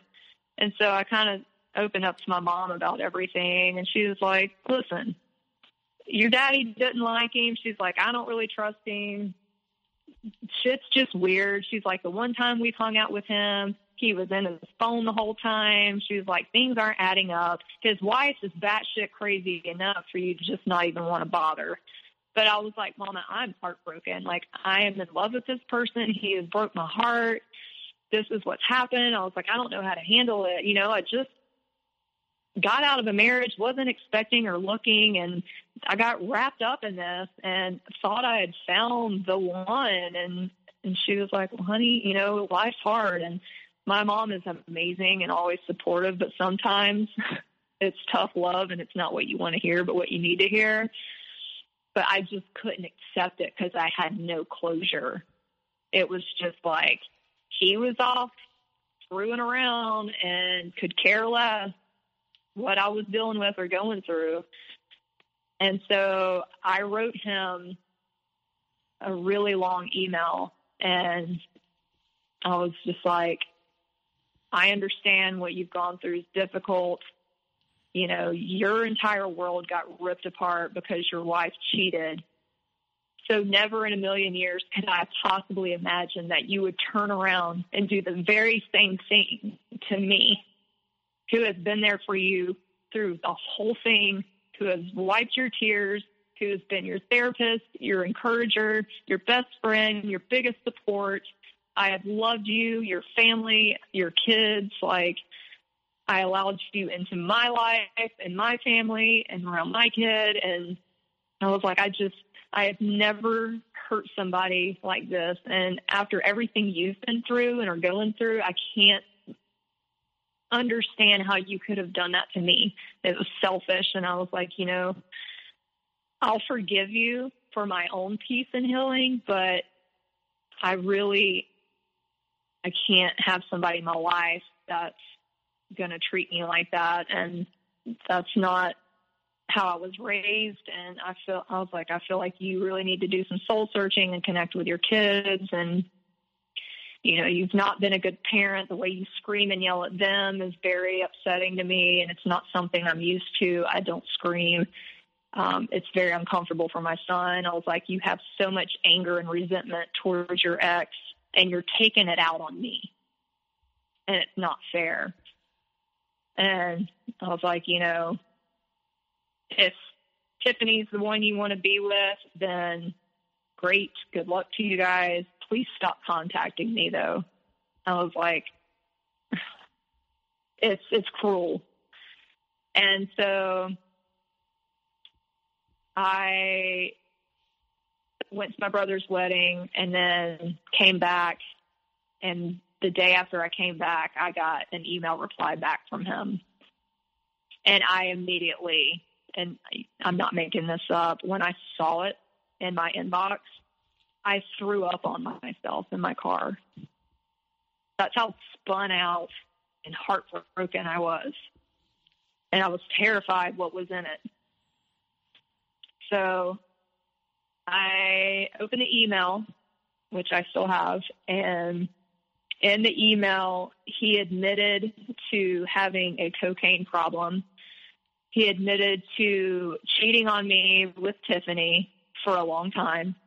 In addition, in the four months we were broke up, he also slept with his waitress from another um, restaurant that we used to go to and was talking about how broken he was and how sorry he was and he was not that person. And he was scared and he got scared because he realized I was the real deal. And he tried to sabotage it and push me away because he was in such a bad place and I deserved better and he didn't deserve to be loved. And it was this, oh, woe is me. I'm a piece of shit. You're so amazing. And you're the greatest gift and the greatest love I've ever had. And I would do anything to be with you. I want to fix this. And I understand I broke your trust and hurt you. And you've had to go through horrific things by yourself because I let you down and blah, blah, blah, blah. And he said, please, if you want to talk about it, I would love to see you because I am madly in love with you and I I know you're the one, blah blah blah.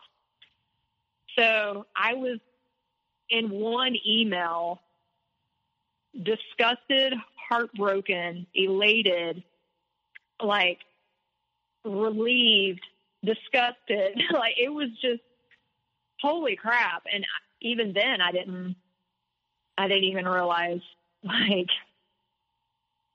that he was doing the whole cycle in a, an entire email, like the love bomb, the de, the devaluation, the ignoring, the discard, the love bomb. Like, you know, it was just, and he was, you know, you were acting crazy and I wanted to hang out with this person and then you got jealous. I'm like, no, no, no, that's not what happened at all. He would rewrite the history. I'm like, no, you were lying to me and I called you out on it.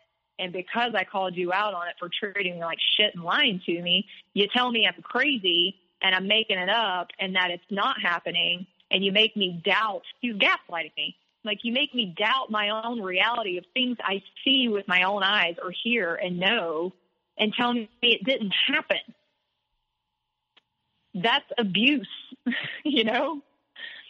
And so anyway, I'm like still in this trauma bond connected to him. And I called him and I was like, he's like, my parents are in town, but mom said she'd keep the kids if I can come see you and we can talk about this. I'm like, yes, yes, yes, yes. Stupid, stupid, stupid. Well, I know, so, I know everyone listening right now is collectively saying, no. Oh, yeah. Yeah. So, you know, here he comes, and he comes over with wine in hand and flowers. And he walked up to my porch, and I was just sitting on the porch waiting on him. And he walked up, and puppy dog eyes, like crocodile tears. He got on his knees in front of me and started bawling I'm so sorry I hurt you. And I was like, get up. Like, get up. And I was crying at that point. Like, I'd been waiting so long to hear this apology and him to come back, you know? And I was like, I could hit you. Like, you have no idea how bad you've hurt me. And he's like, I know. And I'm, I'm so sorry. I can't believe I did that to you. And, you're amazing and you're the one and I love you and I want to be with you. I want us to be a family and blah, blah, blah and all this. and I was like, I really want to hit you. And he was like, hit me. So I like popped him across the cheek, like a tap, you know, cause I don't do that. But we laughed about it.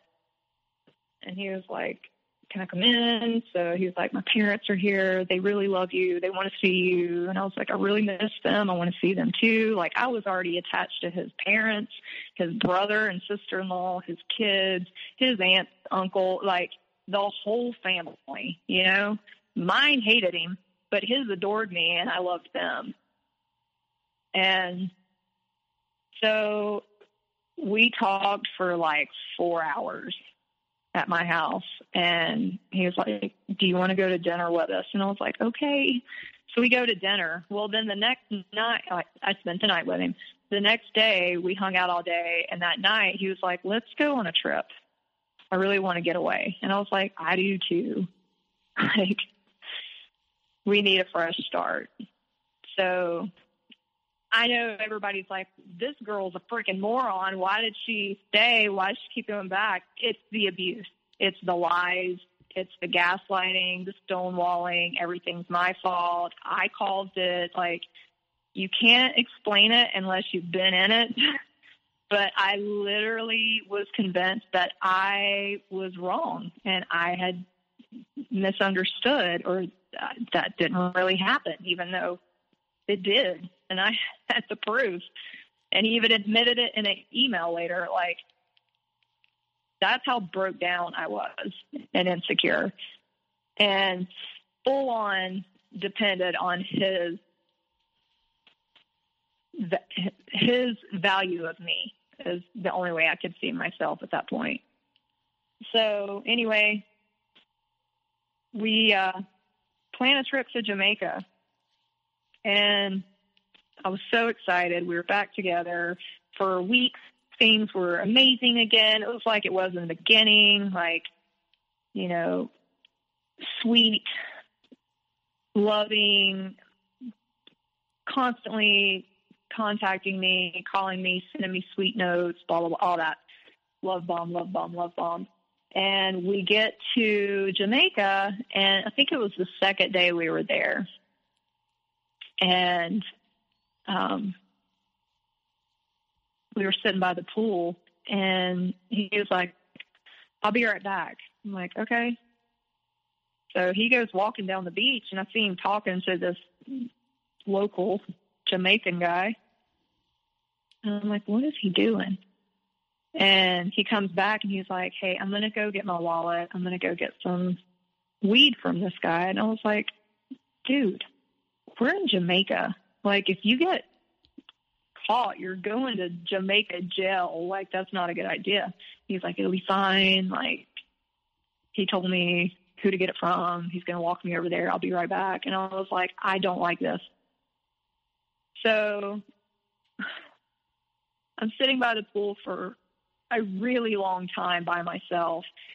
And I couldn't call him because his phone didn't work. And I was getting real scared. Well, he ended up being gone for like three hours. And I was full on in panic mode at this resort by myself in Jamaica. And I don't know where the hell he is. I mean, I was crying. I was pacing the beach. I would go back to the room to see if he was back in the room. I'd go back to the pool. I was texting him, even though I know they weren't getting delivered. Like I was crazy, freaking out. And I didn't know, I, there was nothing I could do. I couldn't call the front desk or, you know, a family member and tell them what was going on, you know? So he finally comes back and I am hysterical. I am in tears. I'm like, what the actual fuck are you doing? Like, I'm freaking out. And he was like, it's fine. I'm so sorry. I wanted to call you, but my phone isn't working. I was like, why did you do that? Like, I have been a mess looking for you and terrified, like you're gone, you're dead, or whatever. And I was like, all of that for weed. And he was like, all right, so I didn't get weed. I got us cocaine. I was like, fuck you. I'm not doing cocaine. Like, I don't like the shit. I don't like you doing it. You're even bigger of an asshole when you're on that. Like, why? I'm like, we're supposed to be here reconnecting and enjoying this and starting anew, and you're doing the same shit already. So we got in this huge fight, and of course, I was overreacting. I was ridiculous. My feelings didn't matter. We're supposed to be having fun, and I'm being like, oh my God. So I'm like, you know what? Do your freaking cocaine, doctor. You are a complete fraud to your own profession. And I don't want to be around you. I can't believe we're here right now, and I can't believe we're going through this again. I mean, it was just it was unbelievable. And he was like, fine, I'll get rid of it. So he like in front of me pours it in the toilet. And I'm like, okay, good. And I was like, please don't do that again. Well, the next night, the very next night, I'm like trying to be cool and get back in vacation mode and enjoy our time together. And we go out to dinner at one of the restaurants at the resort and he's like, I'll be right back. I'm going to go to the bathroom. I'm like, okay. He comes back from the bathroom with cocaine smeared on his nose. I'm like, are you freaking kidding me? And he like wiped it off real quick. And I was like, you're high.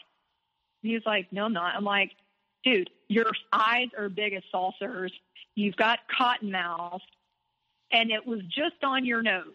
I am not stupid. And he's like, fine. Yes, I still kept some because I knew you'd be and freak out. And it'd be awesome if you could just be on vacation and have a good time and let loose and stop trying to control everything and be in a fuddy duddy and da da da da and all this crap about how I'm. I'm like, oh my god. So we had a horrible time. Just in case nobody can pick that up at this point. yes. And we come home. As soon as we come home, I find out that he has been messaging a friend of mine named, oh, whatever, it doesn't matter, another woman via Facebook Messenger who was also married. and we went to the movies. And while we're sitting in the movie theater, he says, "Here, take my phone," because he loves the theater. Now I know why, because he's an actor. But he loved going to the movies, and he always got gummy bears and popcorn and some kind of chocolate and a lot of beer. So he was like, Will you go get me some candy? And I'm like, Sure. He's like, And while you're up there, grab another beer because you can only get one per person. And he had already drank his. So he was working on mine and he wanted me to get another one. I'm like, Whatever. So he's like, Take my phone and scan my Regal card because he gets points for candy and you can exchange it for movie tickets and whatever. So I have his phone in my hand with his Regal card, and I was standing in line, and something in my gut just told me, look in his phone. So I went through his phone and Facebook Messenger, and he had been texting another patient who was like 23, student at the university here, my friend, hitting on her. And then I went to text messages and I could see where he was talking shit about me to Matthew and another friend of his who I can't stand and calling me a sobering bitch and how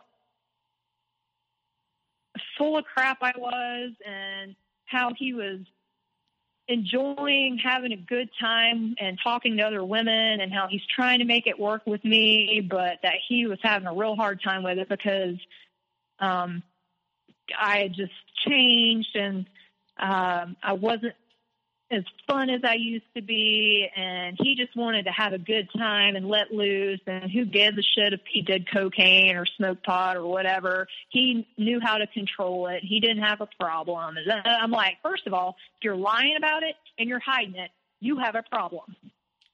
Period.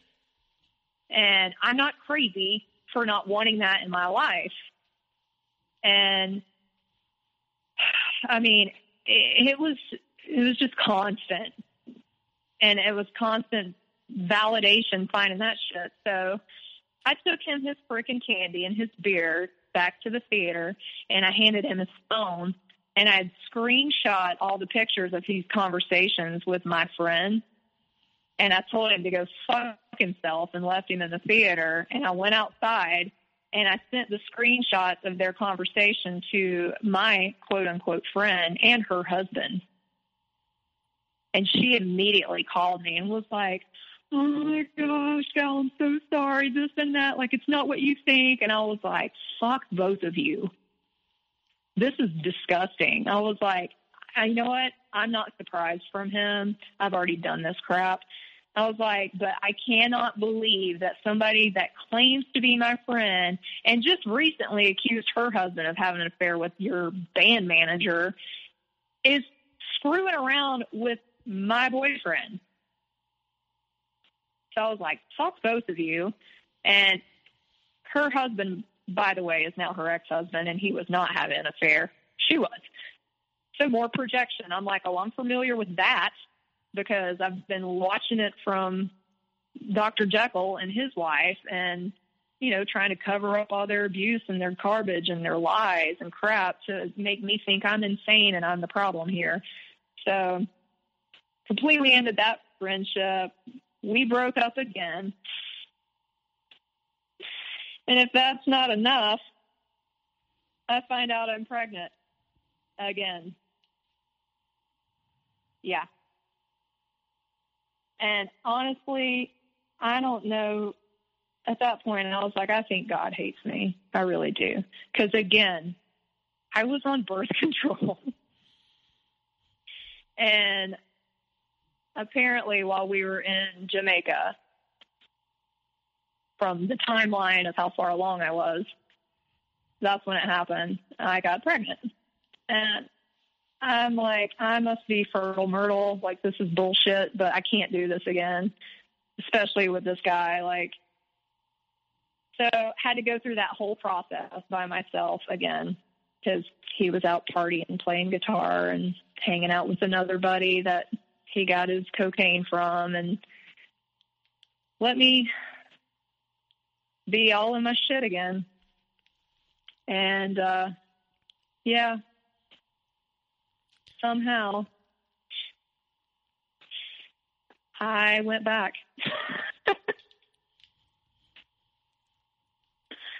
and honestly, I don't even know why.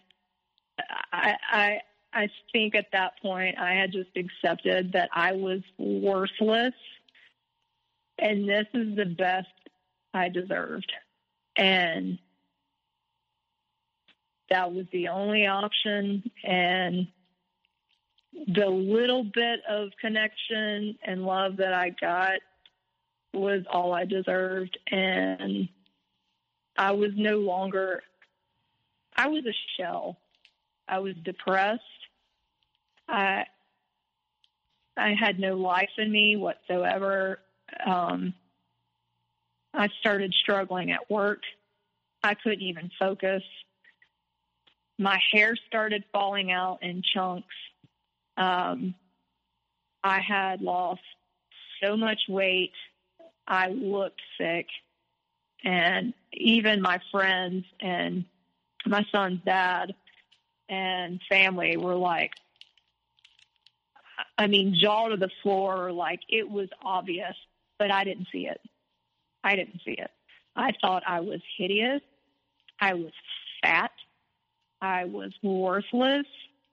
Um, I had insomnia. I had developed such severe gastrointestinal issues. I had stomach ulcers. Anytime I tried to eat, I would throw it up. Not in a bulimic kind of way, just I couldn't keep things down. Um, I was getting really bad migraines. Um, just, I mean, my health was going downhill fast. And my illnesses had gotten so severe. My landlord at my condo um, ended up no longer wanting to manage it. So he gave his um, management to my firm, which I was supposed to get a commission for, and didn't. And they raised my rent. And also, because I worked for the property management company, I could no longer live there. So I had to move. And I had nowhere to move to. And so here comes Dr. Jekyll, and he's like, listen, I want us to be a family. Let's buy a house. Blah, blah, blah. I'll take care of you. Blah, blah, blah. All this crap. So I hook him up with an agent that I knew. We find a house, and I was like, listen, this is your thing you find the house. I'll help you however I can. I'm very like I'm very sick. I couldn't even take care of myself hardly. And so he buys a house, moves me in. I worked for this property management company for almost three months. In those three months, I got diagnosed on the same day with rheumatoid arthritis hypothyroid disease. And I was also told that I was in premenopause because I had not had a period in so long because of probably the stress, but also because of the abortion and the pregnancy. So my system was completely out of whack and I was 36. I'm like, I'm not premenopausal. That's horseshit. My mom got pregnant at like 46 by accident. And I mean, I literally, I'm a side sleeper, but I had to put pillows everywhere because if my kneecaps touched, I would wake up completely bruised, like I had been beaten to death. And I had no energy. I was foggy brained. I was exhausted. Um, so my quality of work was really bad. I couldn't remember anything. I'd have conversations with somebody and I had to get real good at keeping lists because I I couldn't remember anything. Like I just I was like a zombie walking around.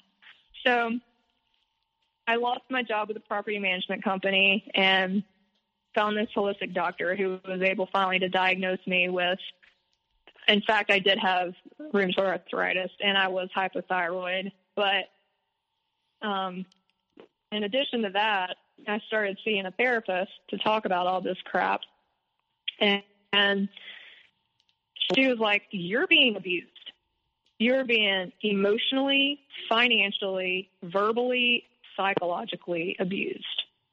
And you need to get out of this relationship. And I was like, Well, I can't. I don't have a job. I'm stuck there. And he kept telling me, you can depend on me. Let me take care of you. Don't worry about your bills. Let me handle it. You're going to be my wife. We're going to have a family. We're all going to be a family and blah, blah, blah, and all this. Meanwhile, back on Earth, he was um, having a relationship with yet another patient. And I got real tired of him telling me that I was crazy and I was not in reality and I was ridiculous and making it up and they're just friends and she's a patient and he talks to his patients and they're allowed to text him. I'm like, not what she's texting you. So in every effort to assure that I was not losing my freaking mind, I got a tracker and the tracker also recorded. So I put that shit in his car. Not only was he cheating on me with yet another patient, he was also screwing his intern at his office. I have recordings of his cocaine deals that he lied about. I have recordings of his dates with all these women and listening to their conversations. I could see exactly where he was going every day, all day when he's in his car. When he would call me and say, Hey, I got to go to the bank and get this and this co-signed for Crazy X. When actuality, he was going to another bank to get cash out to meet with one of his friends to buy cocaine. So I listened to that whole conversation too. And then um, he went to visit his family in New Jersey. And while he was there, verbatim, the exact text and pictures and trying to be jokey and silly stuff he was sending me because I couldn't go. Uh, he was sending the exact same shit to another patient that he was cheating on me with, who was also married, and her husband was also a patient. And this girl and I had become friends too. He likes to hang out with his patients, which I've learned are new supplies that he's working on. And he likes to be seen with the elite in our community because it makes him look special. And he likes for me to be on his arm and to get all this admiration from young students that he's hitting on in his office because he makes him feel like he's God's gift. and when I stopped giving him admiration and figuring out who he is, then he goes and finds something else. So that was his game. And I started figuring it out. And I had all the texts, the recordings. I remember one day his parents were coming into town and it was a Friday and he gets off at one. And he called one of his buddies, um, not Matthew, another guy, and I listened to their 20 minute conversation of him leaving work to him going to Buffalo Wild Wings about how crazy I am, how I'm going to fuck him over. Because, see, he's been working on all his flying monkeys and friends for months, smearing my name and saying I'm crazy and telling and saying that he's cheating on me when he's not, blah, blah, blah. When they knew he was, because he's bringing these girls to their houses the day after I leave or we break up, you know, and they're covering for him because they're cocaine friends. And this conversation from this guy, I mean, I thought he was my friend too. I even like listed one of their properties for him, but I can't even. I mean, the horrible stuff he was saying about me and my abusive boyfriend agreeing, like, yeah, she's crazy, and why do I keep getting with these crazy bitches and da da da da da and all this, and not two minutes after he hung up from that conversation with me or with him, he called me and he was like, Hey babe, how are you? How you feeling today? And I was like, Holy shit. This guy's a psychopath. I mean, it floored me. I, I I mean, just like a switch and I didn't even know how to respond. I was very short. And at that point, his parents had gotten into town, so they were downstairs. And I was literally upstairs in the bathroom with trash bags, unloading drawers and lightening the load of stuff that I was eventually going to have to pack. So I was like getting rid of shit left and right because I knew I had to get out. And he came home and walked in the bathroom and his he looked at me and his eyes were like saucers because the look on my face I'm sure was like I know. And he was like, "What are you doing? Are you leaving me?" And like freaked out, started screaming at me and I'm like literally with a trash bag throwing away shampoo, nail polish. Like I didn't have suitcases out and stuff, you know. and he pitched the biggest fake fit I have ever seen in my life in front of his parents just to make me look insane. And I was like, you need to calm down.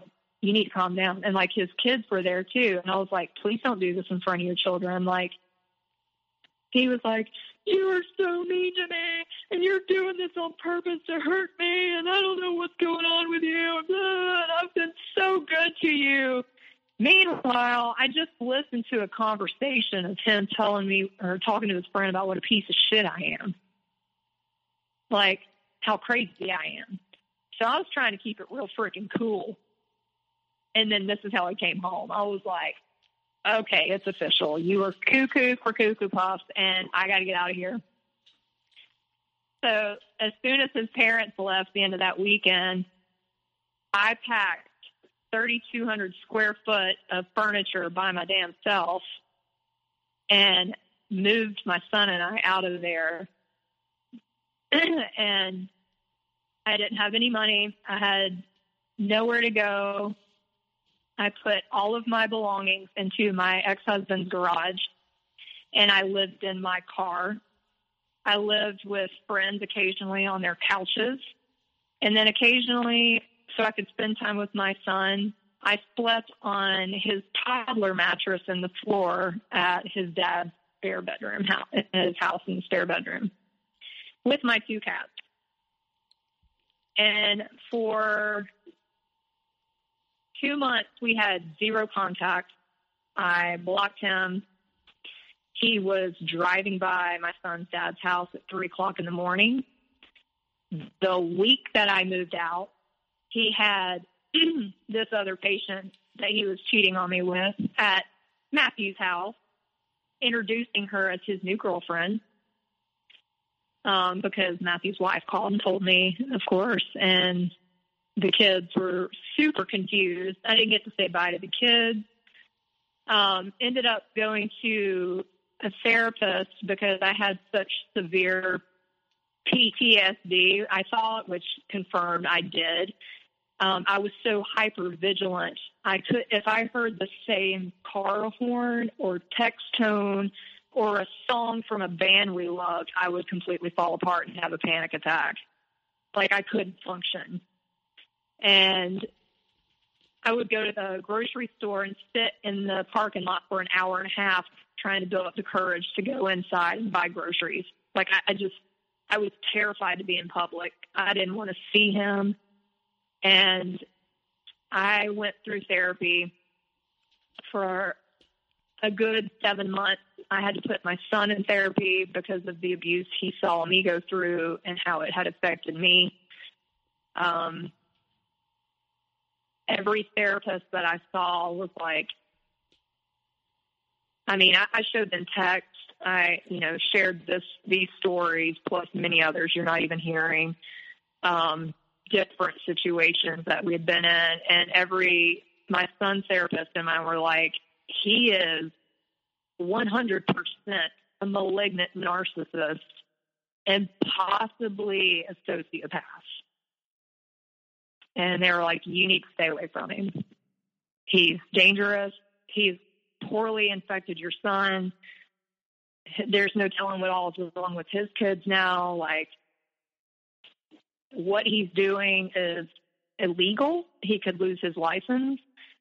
And, you know, they're like, you might want to get a restraining order. So, were you finally able to stay away?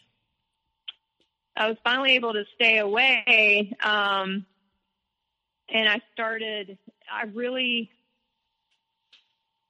I went back to my, my, ch- my uh, upbringing and childhood and really started reconnecting my spirit and my faith and rebuilding that and leaning on God because at that point, like I couldn't even, I couldn't function. I mean, I was pitiful. I weighed 107 pounds, soaking wet. My hair was falling out. I looked a fright. Um, so, how has your healing process been since that time? It's been, you know, it's been uh, difficult, but it's been beautiful at the same time. I actually went on a very deep spiritual journey. Um, got into shamanic work um, and really got into um, looking into ayahuasca. Uh, I've done four ayahuasca ceremonies to heal my trauma from this. Um, which has been beautiful. And uh, I mean, it's been over two years now, and so, and um, so uh, you know, within your healing process and understanding everything that's gone on, you've been through a lot from you know cheating to extreme you know as it went on the the abuse became more apparent and everything like that so uh, you know, with your case in, in, your situation in your life and what you've dealt with, what's the, I guess the biggest words of wisdom uh, and advice you have for other people that are going through something that you're going through? Um, first of all, I would say this: if you're listening to these podcasts, there's a problem. Um, I want my biggest thing and that I want to convey to people is if your gut tells you something's wrong, it's because there is. And you might not have the details correct, but we are given the gift of, from God to know when things aren't right in our body and our minds and our soul and our spirit. And you need to trust that. Um, you're not crazy.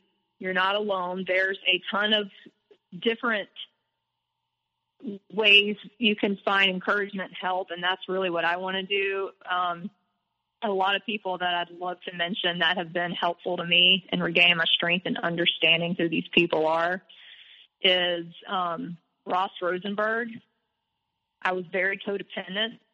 He's wonderful. Um, Dr. George Simon, he has a book out called Wolves in Sheep Clothing. That's a great book. Uh, there's also a Dr. Ramani, I believe is her name. She said it best. She described NPD people are the secondhand smoke of psychological disorders. And I'm like, that is perfect. I mean, and she said, if you stand anywhere near them or get into their life, you're going to get sick. And they know what they're doing. They do it methodically. They do it by choice. They have zero empathy. You do not matter. People are objects to serve them And when you get down to the black hole of who they really are and peel all the layers back, they are little children in adult suits with they're just completely insecure. They have no idea how to self soothe or self regulate, and they will take and take and take and extort and smear your name and destroy your life if you let them. I mean, it, it took six years for me to get out of this, but it's so validating knowing once I figured out who he was and educated myself and hearing these stories that I'm not crazy. I was never crazy. I have value. I have worth. And, you know, my spiritual journey and my healing, I know is extreme to some, but it works and resonates with me. I have a Native American heritage, so I'm grateful for it. And it has connected me to my faith and my relationship with God. And I and to the point where I see my value through his eyes, not anyone else's. And, you know, everybody's different, but I just, I want to be a support and a voice for people to let you know that this is very pervasive in our society. Observe people, document, document, document, document, document. I am grateful that I have all the documentation I do because I could end his career tomorrow if I wanted to but I'm not that person. He's going to do it all on his own. Um, my heart breaks for his kids the most, and I'm already praying for every woman that's next after me. But um, you got to get out. You are strong. I mean, you can do it even if you don't have the money. There are people that can help. There's groups like this that I'm super grateful for. Um, just know you're not alone and that there's always beauty left in life. You just got to get out of the toxic and find yourself again. And don't let anybody tell you your value other than you and God because it's all lies. And love does not hurt. Love does not hurt like this. It's not love, it's abuse. Well, Gal, uh, thank you for being here with me today and sharing your story. And, you know, from the bottom of my heart, I know you're going to help a, a, lot of people, and I want to thank you for uh, being here with me today. And, you, you, know, you did a great job telling your story. So, um, thank you so much. You are welcome. And uh, for everyone else who is listening, I hope you have a good night.